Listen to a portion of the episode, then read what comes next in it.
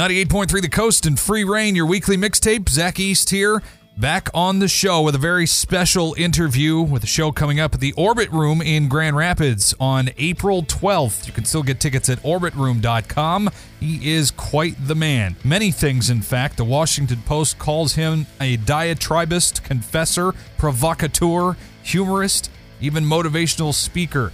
His is an enthusiastic and very engaging chatter. He is punk rock icon, spoken word poet, actor, author, DJ Henry Rollins. Henry, how you doing? Oh, I'm very good, thanks. As I'm looking through all the stuff that they gave me to talk about, the press releases and the website and the this and the that, you literally went on a really long march and then went out and did a whole bunch of um, uh, election related discussions and, and, things like that. And now you're back out on the road again, huh? Yeah, last year was 190 shows in 19 countries, and it finished December 2nd. And I came back from all of that and keeled over for a while, and then got to work on stuff, you know, the, for this year.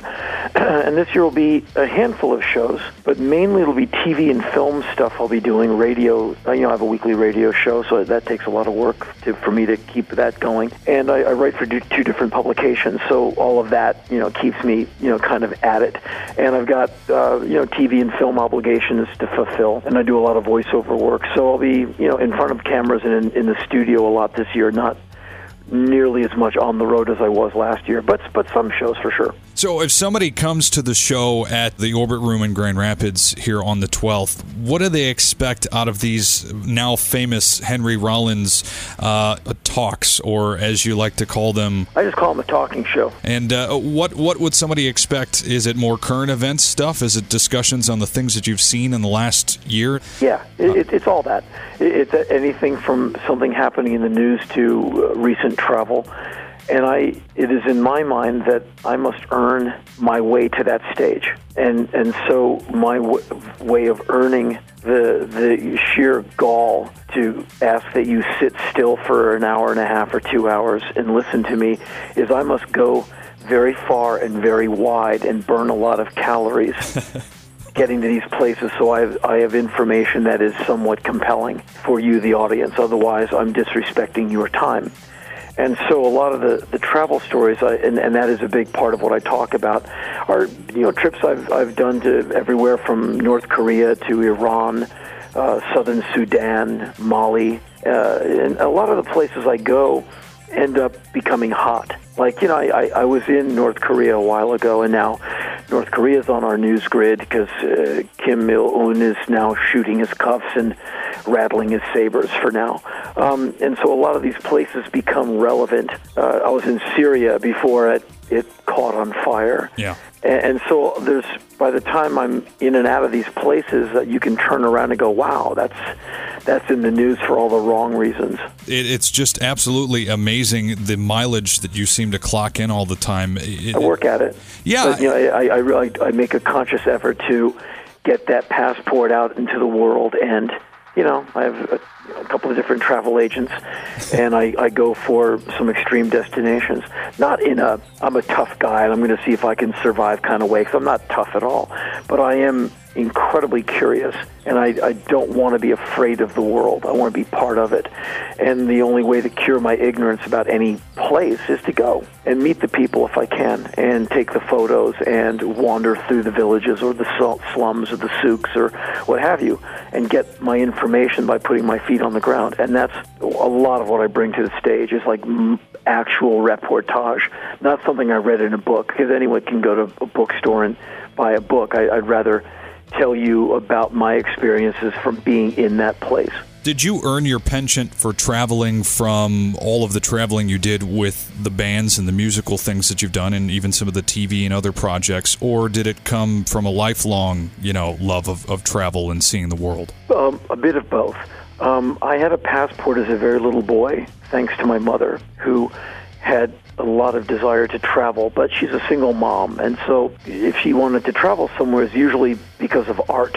You know, she wants to go to France and go to the museums. She's like the art nut, and I would get dragged along on these trips because uh, she can't find a babysitter. So you know, I'm going to Greece to see the you know the Parthenon and all of that.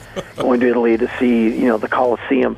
which is pretty damn cool when you're a kid. I mean, that stuff is larger than life.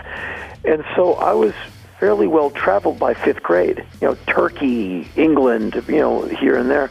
And then you get into rock and roll, and travel just becomes your life. And then with my own band, uh, in 1987, I told my new bandmates, I said, fellas, we are going to travel. We are going to say yes to shows from here to Brazil. Are you ready? They said, yeah. I said, good, because I, I really want to do that. And so we ended up going all over Asia, South America, you know, Eastern Europe, you know, Russia, Poland, Czech Republic, Serbia, Croatia, places like that. And then on my own, uh, music never got me to Africa. And so at one point I said, well, I better start putting my feet on the ground on the on the African continent because I'd never been. And so I try and go to Africa one way or the other, one to three times a year. And I've been doing that since the late 90s. Some years I get it, some years I don't. I don't know if I'll get there this year. I just don't know if I'll have the time. But I, I do my best. And, and so I do a lot of extracurricular traveling that's not show related India, Bangladesh, North Korea, Iran.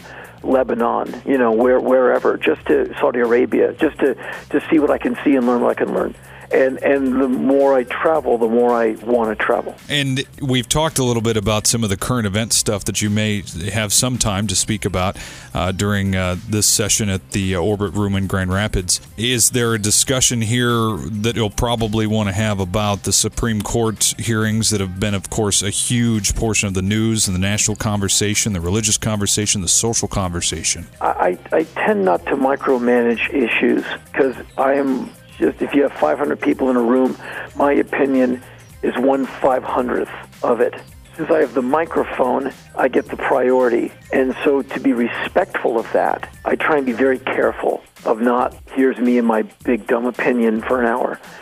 And so, as far as like what's going on with the Supremes right now and what's going on in our America, I, I tend to look at things with the widest possible lens. And I, I think it's, you know, perhaps contributive to say that America right now, I think, is in one of those moments where, like a dog when it gets out of the lake and it shakes off, it just America is changing. Yeah. Um, uh, uh, American society is like a constant earthquake in that you might look out of your window right now and everything kind of looks like you left it 10 seconds ago. But underneath the ground, society's tectonic plates are in constant motion, clash, and upheaval. Not riot, not anarchy in the streets, but, you know, shoulders are bumping and people are grumbling. And that's the story of America. It's why you have 27 amendments and not a mere 10. Because, you know, the founding fathers realized we're going to evolve. And so I think what you have right now in America is an old guard, an old way of thinking is generationally fading away. And they're not releasing their grip on their version of America.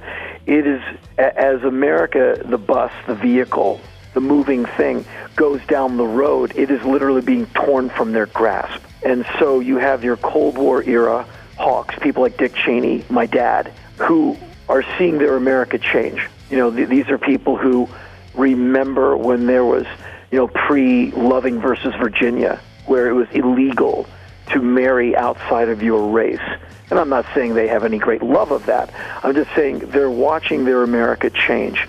Uh, and some of them are not taking this change very well. And you're seeing that in the Supreme Court, uh, especially uh, uh Mr. Scalia. I think is very resistant to the, the contemporary America. You're seeing a, a well, the, the Tea Party. These are people who, you know, I don't disagree with all the time, but I, I understand their anger. I think to a certain degree it's misplaced, but I, I get it. I understand Occupy Wall Street. I don't think it did what it was supposed to do, but I don't know what it really could have done. Um, besides, I don't know, get a, a fine for occupying a park.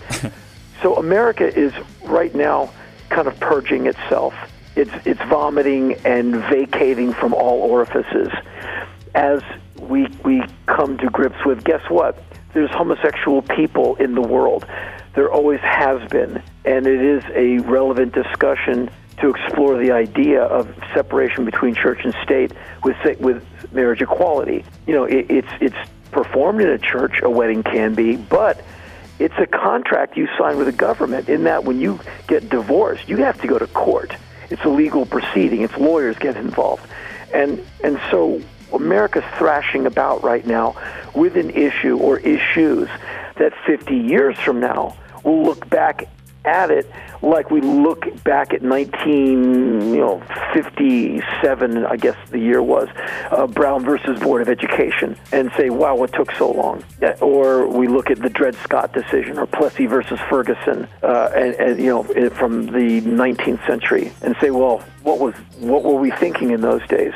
And so right now, we're losing some gills and a bit of our twitching primordial tail that you know seem to be glued to us from 1865 to now and we're just going through some changes. And it goes, you know, this stuff is so momentous, it goes all the way up the food chain to the Supreme Court. That's going to be part of many pieces of the discussion here as to whether or not they're going to end up using this as uh, something that they're going to dismiss from the court, which will still create a conversation regardless Absolutely. of whether. Yeah. Yeah, I mean, to, to me, it, it's all quite fascinating, and I'm not trying to, you know, stretch this thing out, but to me, it's a constitutional issue.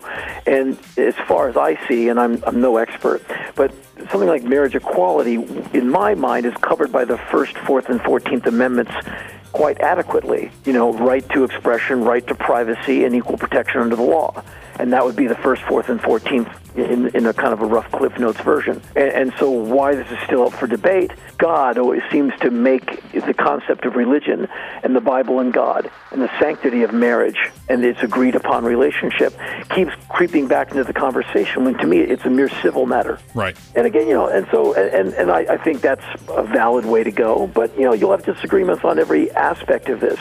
To me, it's just kind of a, a cold, sober bit of constitutional civic awareness and you move on.